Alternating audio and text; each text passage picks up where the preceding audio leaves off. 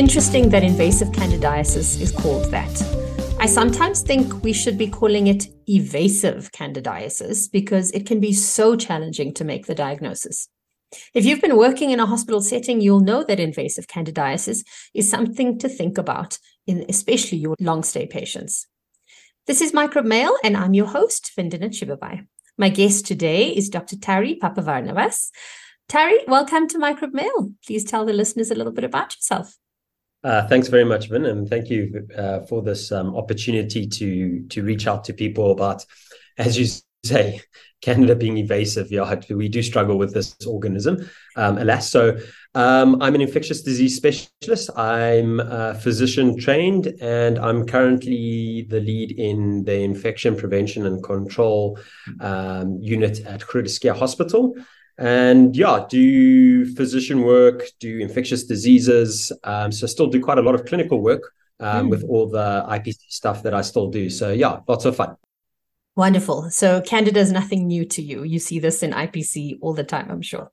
Yeah, yeah. Unfortunately, you, you know, I'd rather not see it, but um, yes, we do get excited when we see these bugs. yeah, that's true.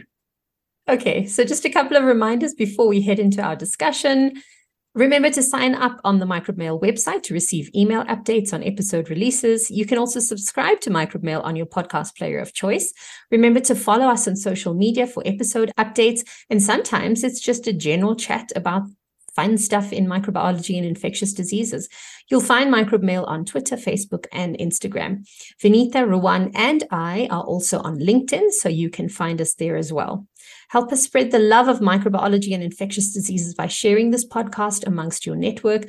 We really are trying hard to reach further into Africa and other lower middle income countries in Asia and South America as well. So if you've got a friend, a colleague, or students in those countries, please do go ahead and pass the microbe mail contagion on to them. And last, but most definitely not least, we'd love for you to pull out that five star rating for us on your favorite podcast player.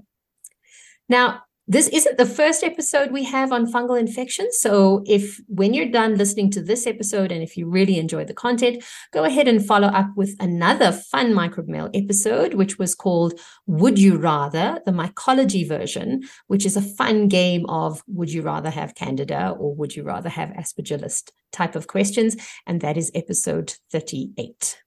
So, Tari, are you ready to tackle the ever evasive invasive candidiasis? Yep, let's let's go straight ahead. Yeah, sounds good. Fantastic. So I think the first place for us to start would be to ask what is invasive candidiasis and who gets it?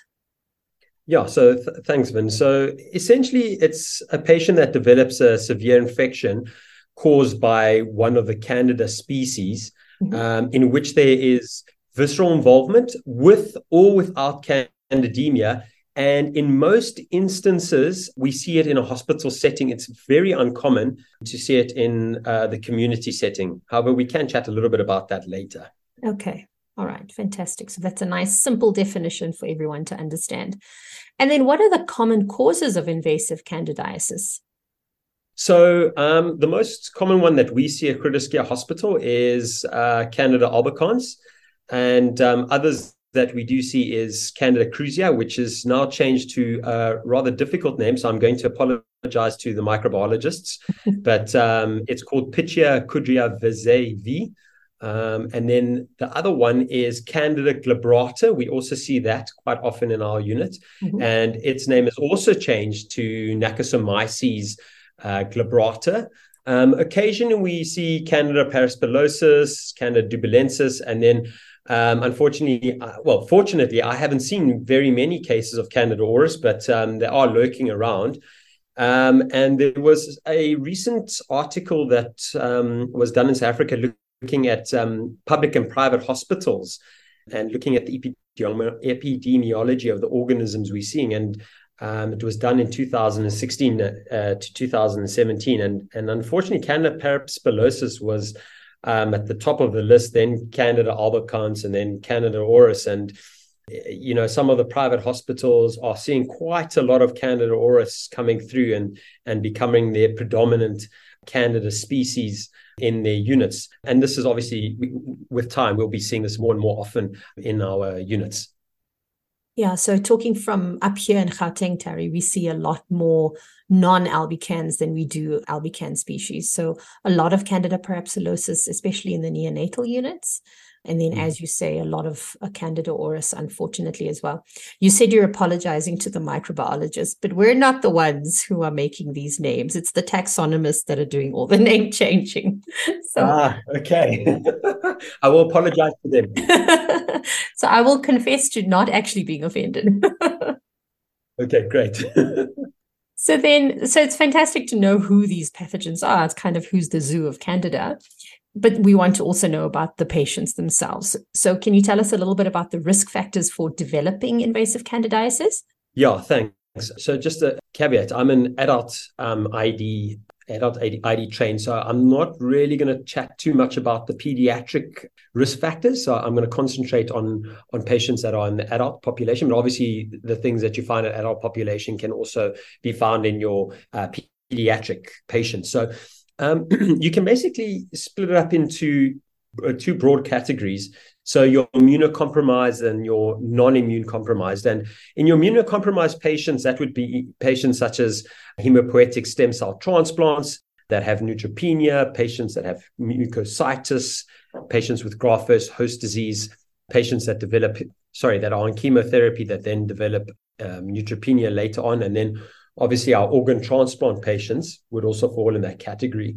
From a non immunocompromised perspective, it's generally those patients that are on broad spectrum antibiotics, patients that are on renal dialysis, cases where patients are have central venous catheters inserted, so as we would say CVPs, IV drug users, patients that are critically ill, patients on total parenteral nutrition TPN, uh, cases of GIT perforation or, or, surgery, and it's mainly surgery of the GIT where it's it's it's a factor. And then patients that are have multifocal colonization with candidas, diabetics, patients with extended stay in ICU, pancreatitis, and patients with um, with sepsis. That would be the list. Yes, absolutely. And I think what you're saying is true about a lot of those factors also contributing to neonates as well. But let me just maybe as a microbiologist, I see a lot of the candidas in the neonates, so I'll add on to that bit. So patients who have had a lengthy stay in, in the neonatal ICU tend to be at higher risk. Central venous catheters apply to neonates as well. The broad spectrum antibiotics also apply. It tends to occur in the low birth weight, very low birth weight, and extremely low birth weight babies more so than um, your full term babies. And also um, abdominal pathology, particularly uh, necrotizing enterocolitis, is quite a quite a high risk factor in the neonates. So I think we've covered pretty much everyone. Mm, yeah. Thanks for adding the neonatal section. Yeah, no worries. So then, based on the above risk factors that we've just discussed, who are the patients then? That's a repetition, right? Yeah, it kind of is. Um, it is a repetition, but you know, from anecdotal experience, what we see on the ground is it's those patients that are on broad spectrum antibiotics that are immunosuppressed. So, our, as I said, our hemopoietic stem cell transplant patients, patients with CV, central venous catheters, uh, total parenteral nutrition, and, and abdominal surgery.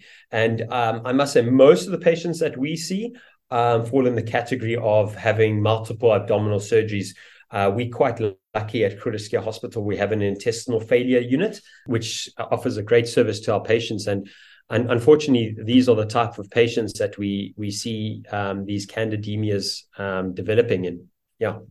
Okay. No, that's helpful to have to kind of have that background as well. So now we've identified the patient who's most likely to have invasive candidiasis, and we're suspecting that they've got invasive candidiasis. How do we make the actual diagnosis? Yeah, thanks, Vin. I think this is one of the most challenging areas yeah. um, in tr- trying to manage the patients because it's quite easy to to treat a patient, but it's not so easy to actually make this diagnosis. Yes. So you can essentially break it up into two broad categories: the the culture positive methods and then the non culture methods, mm-hmm. non culture positive methods. So if you take your culture method so looking at blood culture that that is the gold standard and people well guidelines suggest that we should take about 40 mils of blood in in blood culture bottles so that's essentially four blood culture bottles but mm. you know that's a lot of blood to take from a patient very expensive and the new guidelines actually state that we should doing two blood cultures per patient to also ensure that we don't pick up contaminants, etc. Mm. But you know, the economic crisis that uh, we are running in at, at this point in time, I've been advising clinicians just to do one blood culture, um, which is not, which is against guideline, and it, it kills me to say that. But we also need to save money in some areas. Yeah. And aerobic blood culture bottles are are actually um, sufficient. You don't need to use the Myco/F uh, lytic bottles. Uh, the yield is no different and no mm. different. And, and, you know everything's about sensitivity and specificity with these tests and mm. from a blood culture point of view the sensitivity is is around 63 to 83 percent but there's a, quite a big caveat to this and it all depends on whether a patient has had prior antifungals at the time of the blood culture. Mm-hmm. It also depends on the type of Candida species that's growing. For example, glabratus can take a bit longer than the, the albicans species. And, and furthermore, you may have a deep seated collection with the with the candida species inside, but you don't always have a secondary candidemia. So, so therefore, your your sensitivity drops further when blood culture bottles on patients. Mm. Another method is to actually take culture from sterile sites. So. Uh, we've got quite a good relationship with our uh, our surgical colleagues and interventional radiologists, and if Patients have complicated intra-abdominal infections. There's an abscess sitting inside the abdomen. Abdomen's frozen. We we usually call our interventional teams and we kindly ask them to take aspirates for us or, or put in percutaneous drains. And, and that gives us a very good idea of what's actually growing. Is it bacterial? Is it fungal, etc. Mm. So those are the culture-based methods. The non-culture-based methods, there's a number of them. I'm going to run through them very broadly, and then I'll concentrate on one more than more than others. So BDD glucan, I think most people are aware of. The others is a Candida albicans germ tube antibody, not readily available PCR detection, T2 magnetic resonance a Candida test, and Mannan and anti-Mannan combination um, antibodies antigen tests. Uh, not uh, we, as far as I know, we don't have those tests available in in state, and I, I doubt many of the private hospitals either. So not something in South Africa. Mm. One thing we do have access to, well, not everyone, is beta D glucan. And this is really becoming quite an interesting topic. Um, uh, when when reading it, I had to enlighten myself about some new literature that's coming through. And mm. so beta D glucan was is is part of the the cell wall of the of the Candida. And this is one of the tests that we can do. And it's been used in an ICU setting as a good rule out test, especially in patients that have been in ICU more, for more than five days. It's got a very good negative predictive value. So if it's negative, it's very unlikely that the patient has got a fungal, a candidemia. Um, but, you know, it's based on low quality of evidence, unfortunately. And the, the sensitivity is around 80% and the specificity order around 80%. But there are false positives to this Mm-hmm. And that can be related to patients that are on intravenous immunoglobulin, uh, albumin, patients with graft versus host disease, patients um, on renal replacement where there's cellulose membranes. Those can all cause your, your beta D glucan to be falsely positive. And then also another thing to take into account is that in immunosuppressed patients, actually your sensitivity drops. So again, something to, to remember. And, you know, people advise doing two beta D glucan tests on two separate days uh, consecutively. And if the level is above 80, then to consider uh, giving um, uh, antifungal therapy to these patients. And what's really interesting, there was a, a, a trial um, called the CandiSep, which mm-hmm. was done in 2022. And um, the trial basically was a randomized controlled uh, trial ba- uh, which separated two patient groups. The one patient group was patients who who had two beta glucans on consecutive days. And if they were positive at more than 80, they would start antifungals. That was the one group. And the second group was a control group where they would only start antifungal treatments based on if they cultured the Candida. Now, what they wanted to see is does a beta D glucan decrease the time to antifungals and therefore reduce the mortality in mm-hmm. patients with sepsis in ICU. Now, this is the results, which was quite interesting. So it makes sense. The median time to treatment was 1.1 days in the beta D glucan arm. And in the control arm, it was 4.4 days, i.e., they waited to culture uh, the candida and then they started treatment. But what was even more interesting is that the mortality in the beta D glucan was 33%, whereas in the control group at was 30% at 28 days. So no statistically oh. significant difference. So, so in other words, what this what this means for us is that beta glucan given for early initiation of antifungal therapy is not superior to a watch and culture approach. So, yeah, it's got a good negative predictive value, but what do you do with the result if it is positive? It's yes. it's not going to change your mortality. Right. And actually in our setting, unfortunately in critical care, it takes us almost a week to get a beta D glucan. So I have almost no experience with doing beta D glucans. I think we've done it on a couple of patients because if you're going to wait for a week for your beta D glucan to come back, you've already made your decision on what you're going to do with the patient. That's true. So, yeah, yeah. So, just a caveat to remember about deep beta D glucan, we put a lot of emphasis on it, but maybe we shouldn't be. So, just a question that for your beta D glucan group in the study, were they also ultimately culture positive at a later stage, or were some of those culture negative? Yeah, so some of them were culture positive, others were not. Okay. I can't remember the exact percentages. Mm. Um, it is in the CandiSep trial at 2022. Okay. We'll try and stick that in the show notes.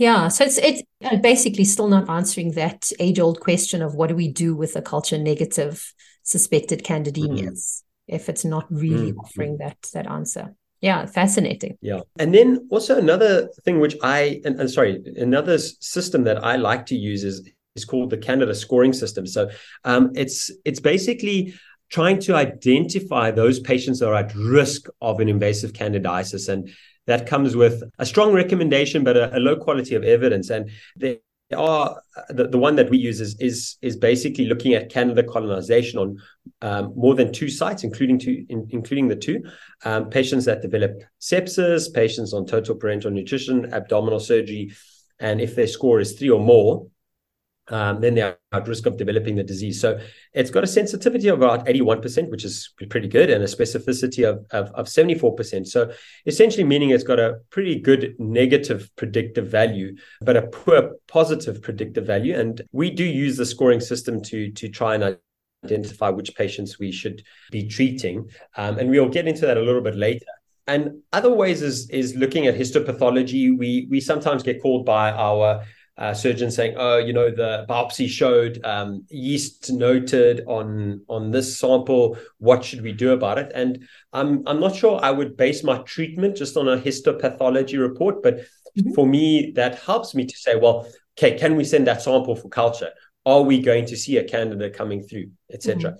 Now, uh, another thing is trying to diagnose the, the candida emias or the candida deep-seated infections, it's very important to do your um, to contact your radiology colleagues and do ultrasounds and CT scans, etc., and, and echoes looking for those collections uh, to see if you're able to to perk them. So yeah, that that would be that would be my approach to trying to um, diagnose these infections.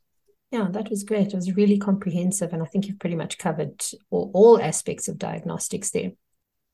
So I think we've pretty much covered diagnostics. We've spoken about the challenges, we've spoken about, about the issues. So we can move on to then managing invasive candidiasis. Can you talk to us about the overarching principles of managing IC? Uh, so th- thanks, Vin. Um, so essentially, you know, the principles for managing invasive candidiasis involve for me, and I, I know for microbiologists and ID physicians, we always say source control, source control, source control. It is the most important thing with regards to actually any infection, in my opinion, if there, if there is a source. And um, if you if you want to listen to more about source control, you can listen to episode five, uh, source searching 101, and that will give you a, an idea of how to figure out where the source is. So furthermore, it's for me, it would be to start the appropriate treatment as soon as possible, and obviously the correct treatment based on where the disease is, etc. And then one of the other things is to monitor the treatment response, which can be both clinically and um, microbiologically. And then another very important aspect that people forget about is doing early de-escalation to the next appropriate antifungal medication. For example, going from an echinocandin down to um, fluconazole. Mm. So yeah, that would be my approach. Yeah, absolutely. And that basically just includes the principles of antifungal stewardship, um, which apply to antifungals as much as they do to antibiotics. So, yeah, that's a good kind of overview. And thanks for the episode plug as well. So, in terms of antimicrobial options, what do we have available to treat invasive candidiasis? Yeah, um, thanks. So there's three main options um, in a South African context. Um, overseas, they do have a few more um, drugs, but we'll we'll go into them each separately. But essentially, it's echinocandins, such as caspofungin, micafungin, anidulafungin, your azoles, thinking about fluconazole, voriconazole, etc., and then your deoxycholate amphotericin B, not your liposomal. Okay, we don't have access to liposomal, too expensive for us, and I'm pretty sure it's too expensive for most pay, uh, most um, hospitals in South Africa anyway. Mm. So, so let's go into the the first one, which is your echinocandin. So, um, we like them. They've got a broad spectrum of activity. Um, rare to have resistance, but unfortunately, with Candida auris coming through, there is there is some resistance to to the auris to to, to sorry, there is resistance of Candida auris to the echinocandins. Mm. It's a relatively safe drug. It's got few drug to drug interaction, but one of the important things that we commonly get asked about is is what about the penetration of your echinocandins into uh, the CNS, eye, and urine, and, and that can be a problem, and that's why you need to know where the source is and and trying to figure out what the infection, uh, where the infection is coming from, to to make that decision on on giving the echinocandin or going down another route. Mm. Your your next workhorse drug are going to be your azoles. We have got so much experience with fluconazole in South Africa. We treat so much cryptococcal meningitis, and I think people are quite comfortable with using that drug. We do use fluconazole in our patients where they've got candidemias, but generally those are your very stable patients. Um, they're not critically ill. They haven't been exposed to azoles before. And, and the reason why we go with the azoles is a, a good proportion of our candida species are, are albicans. Mm uh, which which are sensitive to fluconazole. So we do use that. But for example, if you're in a hospital where you're you mainly see parapsilosis glabrata um, or auris, you, are not going to you're not going to give a patient an azole even if they even if they're well. And the nice thing about the azoles is, as I said, it's the work it's a workhorse drug, and we, have got a lot of experience, but it's also quite cheap in comparison to your echinocandins. Mm. Your, your next big drug is going to be your amphotericin B. Again, in South Africa, we've got tons of experience with this, with the cryptococcal meningitis.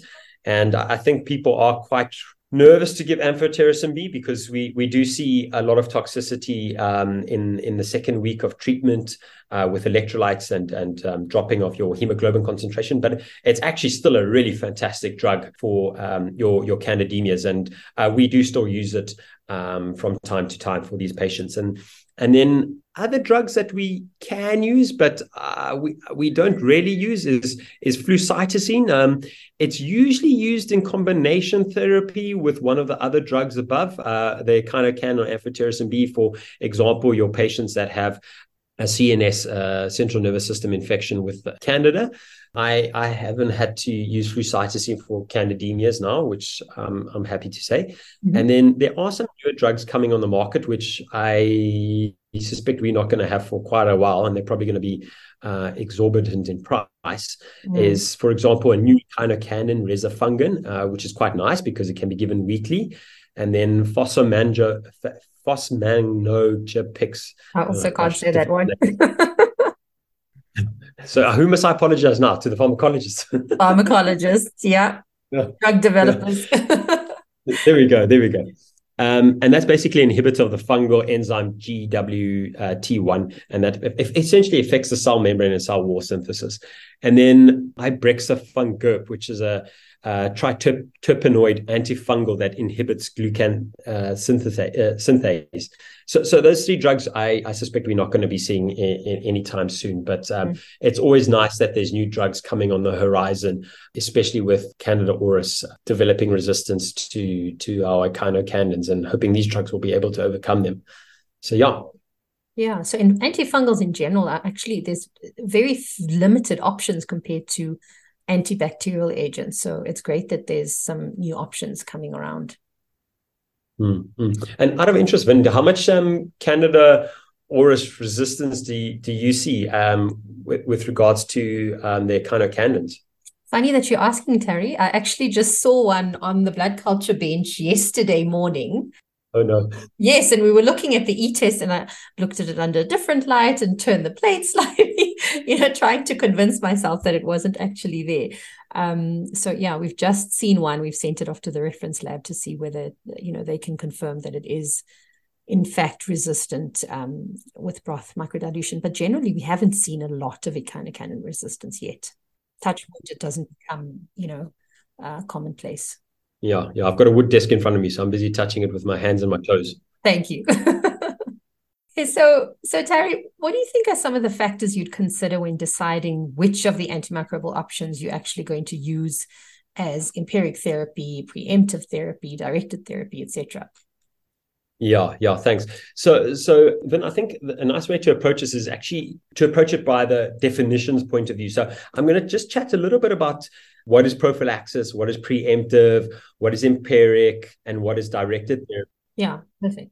Just because I find like this, this always confused me, mm. um, and I think it's important just for people to, to come to grips uh, with these terms. Mm. So, let's start with prophylaxis first. So, um, prophylaxis means giving an antifungal therapy to prevent the development of a fungal disease. And we do do that at, at Groote Schuur. And the indications for doing this is patients that have acute leukemia that are going intensive um, induction or reinduction, and uh, patients that I've got that are undergoing autologous or allogeneic hematopoietic stem cell transplants up and until en- engraftment.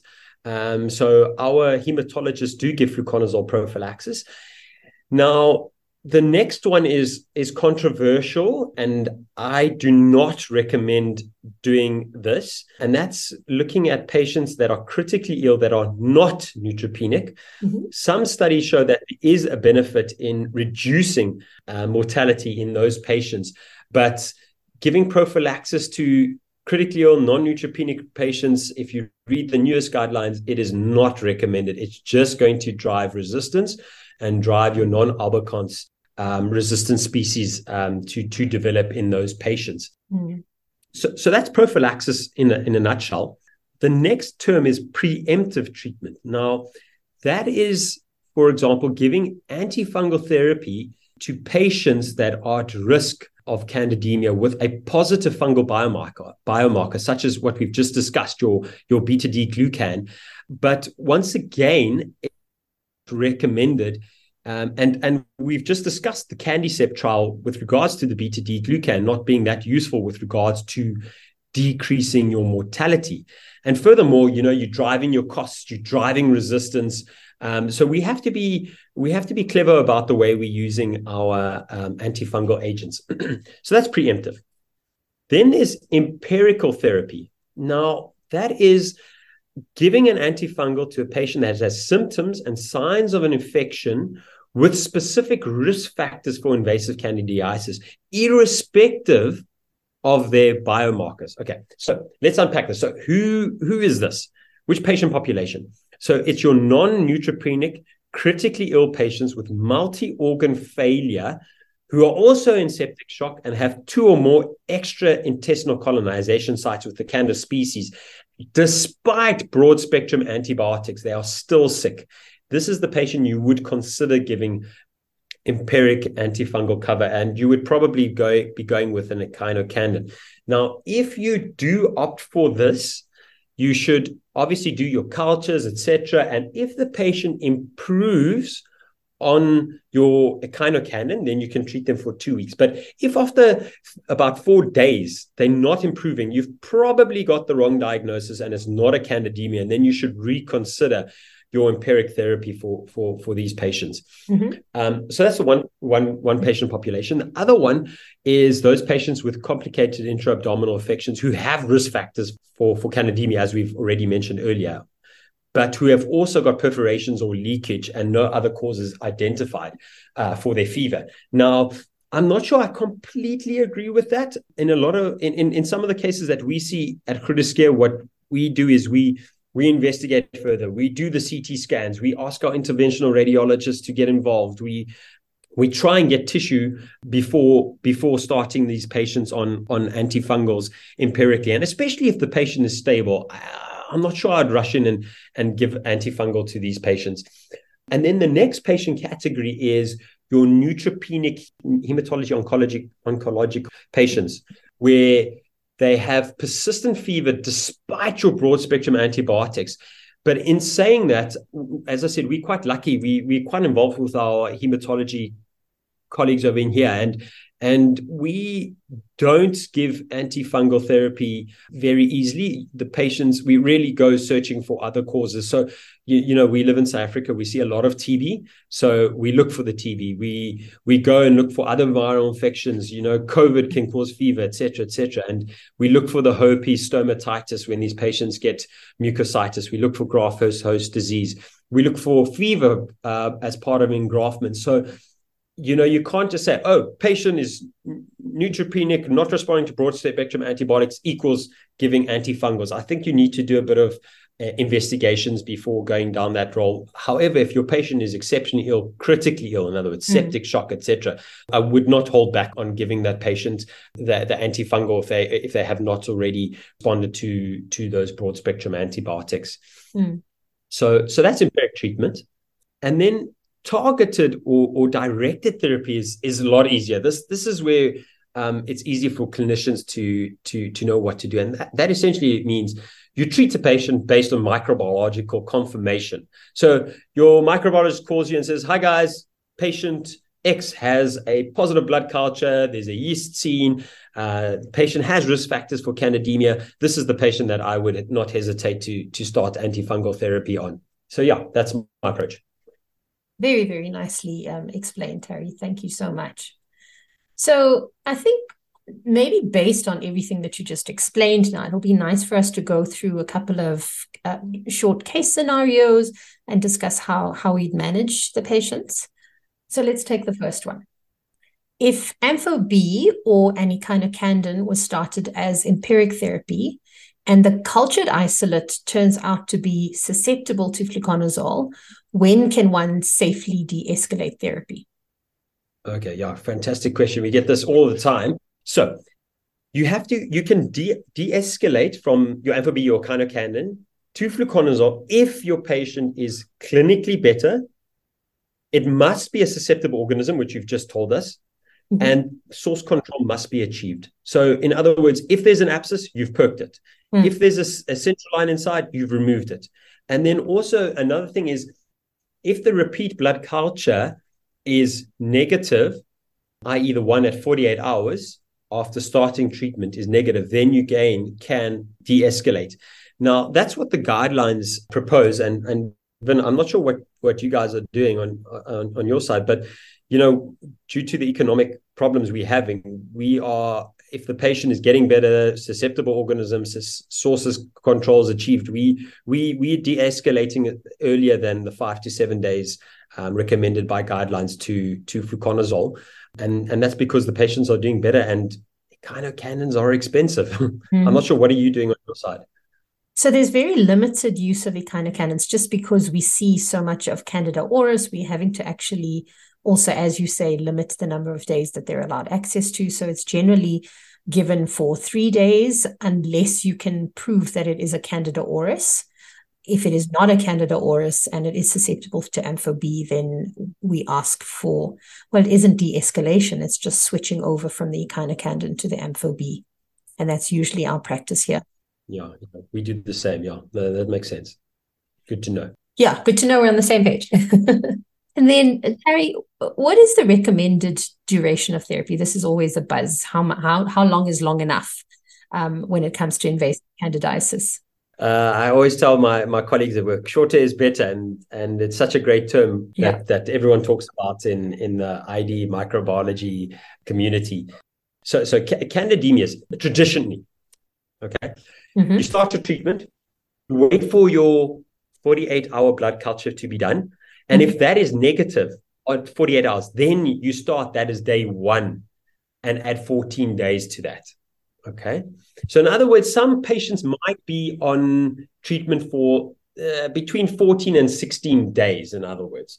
Mm. However, in saying that, there's a recent study, uh, I think it was by Venner et al. And granted, it's, it's a retrospective study, it's small numbers, they are questioning whether we need to give these 14 days um, for patients that have uncomplicated candidemia. So, in other words, no metastatic disease, 48 hour blood culture is negative. They haven't got other bacteria, uh, other organisms or bacteria growing on their on their isolates, mm-hmm. and they they said that maybe um, they had two groups. They had patients that were treated for five to 11 days with antifungals and others that were, were treated for 12 to 4, 12 to 24 days.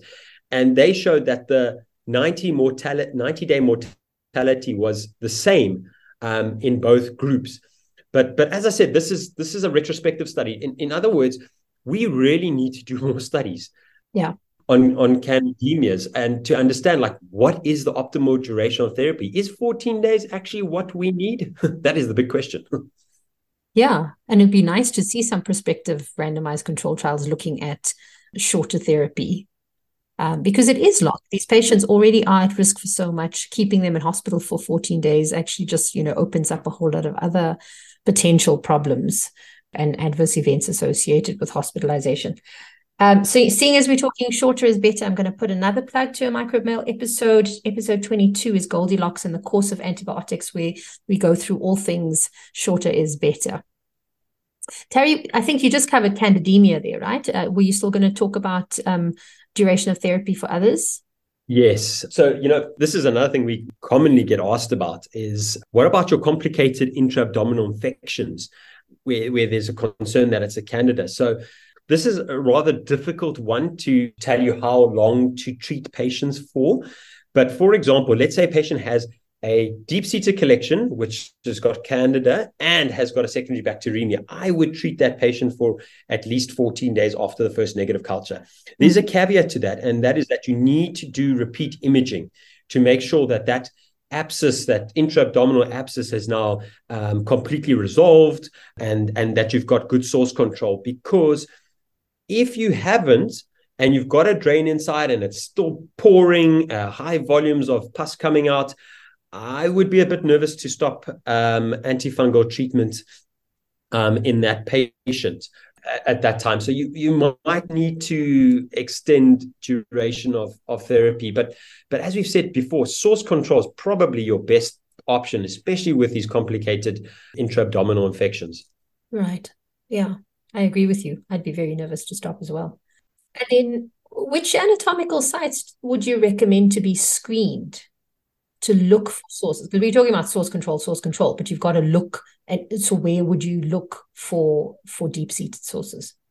Yeah, hundred percent. So, it, it all depends on your clinical circumstances and and the resources available to you you know like if you worried about a patient with infective endocarditis you you've got to go and do the echo on that patient. For example i, I recently um, saw a patient that was an iv drug user that had community acquired candidemia and we were all scratching our heads um, and thinking where is this coming from? And mm. because he was an iv drug user we went and did an echo on him and and luckily for this gentleman his echo was was normal so there was no uh, vegetations. But you you know you, you got to say to yourself where's the source? Mm. and and luckily for him his his echo was was normal. And then once again keep mentioning our surgical patients. But if you if the surgeons call you and say uh, we got a candidemia uh, on a blood culture. You go there, you see the patient as an abdominal surgical pa- patient. You're going to say, "Well, where's the CT scan? What does that show?" Right.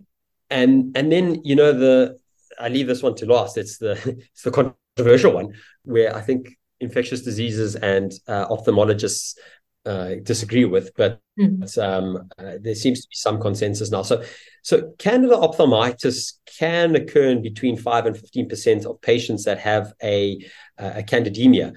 And if you read the Infectious Diseases Society guidelines of America, they they suggest that all patients uh, with a candidemia should be assessed for Candida ophthalmitis. But the American Academy of, Academy of Ophthalmology recommend that patients that have symptoms should mm. should be screened for for Candida ophthalmitis. And in in saying that, you know, I think most clinicians should be able to take their ophthalmoscope and look in the back of the eye of the patient and and see if they have any signs of candida endophthalmitis or, or, candida uh, chorioretinitis. Mm. And if that is the case, you need to get the ophthalmologist involved. Mm. And you know the, the other thing to to consider is if you haven't done your um, ophthalmoscopy and your 48 hour blood culture is, is still positive for for candida I, I really would start and you can't find the source. I would go look in the eyes of the patient um, to see if that's a source. Um, and then obviously like i said you need to get your your ophthalmologists in, involved in these cases. Um, so essentially what i'm saying is if you can look yourself um, and if the patient does have symptoms, then you really should get uh, proper screening done for for these patients. Yeah, that's a great way to approach that one, I think.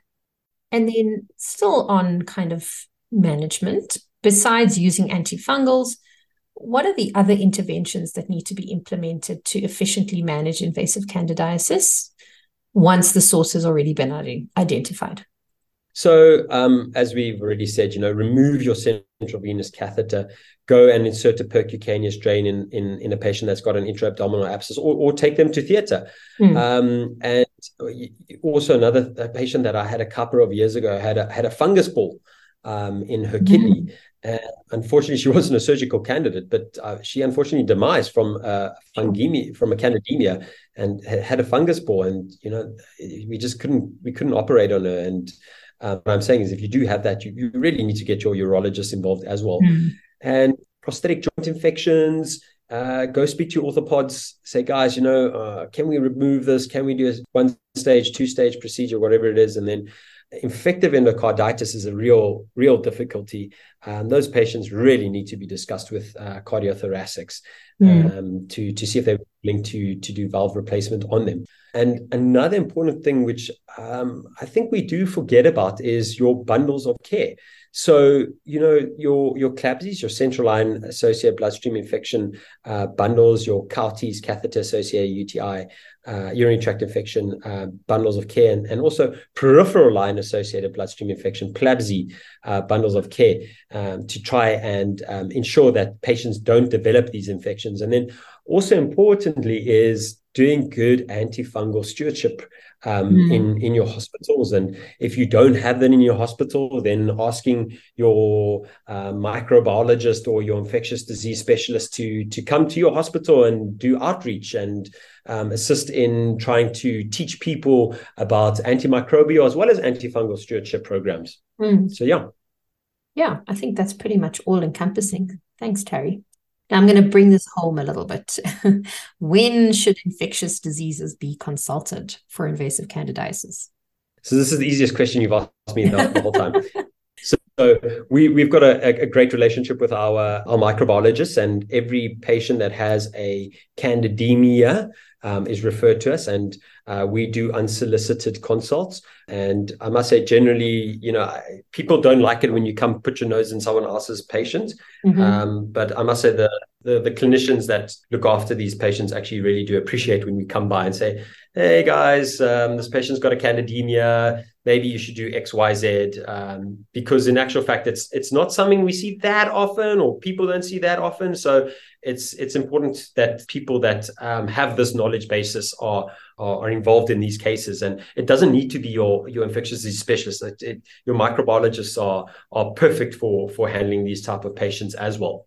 Yeah, so it could be ID, it could be microbiology, whoever you've got access to that. And, and there are some uh, specialists, pediatricians, uh, intensive care physicians, etc., with also with um, great interest in infectious diseases who are pretty much experts in managing these as well. So as you say, I mean, Tari, we've got we've got so few ID specialists um, in South Africa that anyone who is regarded as an expert or someone with interest can manage these. And and there's there's been published evidence that patients who are seen by ID for candidemia have better outcomes than those who haven't. Am I right? Uh, yeah, as far as I know, uh, and and it's the same for those patients that have staph aureus. We, mm. we do the same. Every patient that's got a staph aureus bacteremia is right. ID and microbiology are involved. Absolutely, um, better outcomes. Definitely. Uh, Tari, can you tell us about some of the complications of invasive candidiasis? which can occur if the patient has been inappropriately managed. So that's why it's so important to be to, to start treatment early, get involved, etc. And, and, and it's to prevent patients from developing uh, complications of this candidemia. I mean, getting candida on your valves is not a good thing. And mm-hmm. going into your eye, going into your bone, um, you know, it just essentially where it goes to these deep seated areas. Um, it's not not something you want because your treatment is just going to be prolonged. Your duration of stay in hospital, etc., etc., is going to be um, affected. Yeah, absolutely. So, Tari, you've given us some really, really useful tips and information, and you've spoken about so many different uh, concepts and principles. Can you refer our listeners, before I ask you for your take home message, can you refer our listeners to some useful guidelines or some useful papers for management of invasive candidiasis? So I'm going to start off with the first article, um, which is the, the, Infectious Disease Society of America's guideline by Pappas et al. in, in, in 2016. Um, it's a really nice article. It gives you a nice uh, overview of what to do.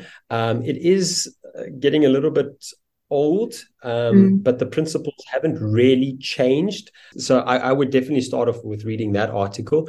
Another article I, I, I really enjoyed was by Martin-Loeches. Um, it's the ESCMID, ESICM and ESCMID Task Force Practical Management of Invasive Candidiasis, um, and that was in 2019. Um, and another nice paper, which was more recent, was a paper by uh, Soriano in Journal of Antimicrobial Chemotherapy in, in 2023. Um, and that goes into um, some of the new stuff that's uh, coming out in, in the world of candidemias. Mm. So, yeah. Those are really, really great references. Thank you so much. And then lastly, Tari, a quick take home message for our listeners? No no points for those people that are going to guess it but um, source control. That's the most important thing and then close follow-up monitor these patients. They they can be quite sick. And make sure you do those blood cultures uh, those repeat blood cultures. I can't stress that enough. It really makes a difference to your treatment duration for patients. You've got to do that blood uh, blood culture at your 48 hour mark. And and if you don't have a microbiologist or an infectious disease specialist or icu person or a person with interest in in in infectious diseases uh, just call call someone in, in microbiology and ID um, for this advice uh, on how to handle these these patients um, because they, they can they can be um, they can be difficult and and in actual fact there is quite a high mortality from candidemias so you don't want to mess around. Yeah, absolutely. No, that was absolutely fantastic, Tari. Now, before I close off, I have to tell you how lucky you are because normally we have a spotlight feature on our episodes. And I would have actually cornered you and made you play a game with me, but um, I wasn't all that prepared today. So you get you're getting off lightly this time around, but next time I won't be so kind. okay, okay, fantastic. I look forward to the game next time. You must just prep me beforehand. Okay, great. Tari, that was absolutely incredible. And it was really, really comprehensive. Uh, so, listeners, if you're out there studying for any kind of registrar exams, college exams, etc., this would be an absolutely fantastic study resource. So, if you've got friends, colleagues, um, students, anyone who you think you could share this with, uh, please go ahead and do that. Tari, thanks so much for joining me on the show today. It was awesome having you as a guest, and I hope we'll see you again soon. Yeah, thanks so much. Been really uh, a lot of fun, and and thank you for um, all the guests for um, listening and, and and joining us um, on this uh, interesting interesting topic. Fantastic. We always love receiving your feedback, questions, and comments on our episodes. So please help share this, as I said, with colleagues, te- um, other teams, and students. And one last reminder for that five star rating. Also, please help us reach more listeners in other low and middle income countries by sharing with anyone who you think might be interested in this content. So until next time, that's it from me, Vin, your microbe messenger, and the rest of the microbe mail team. We'll see you again soon with more contagious mail.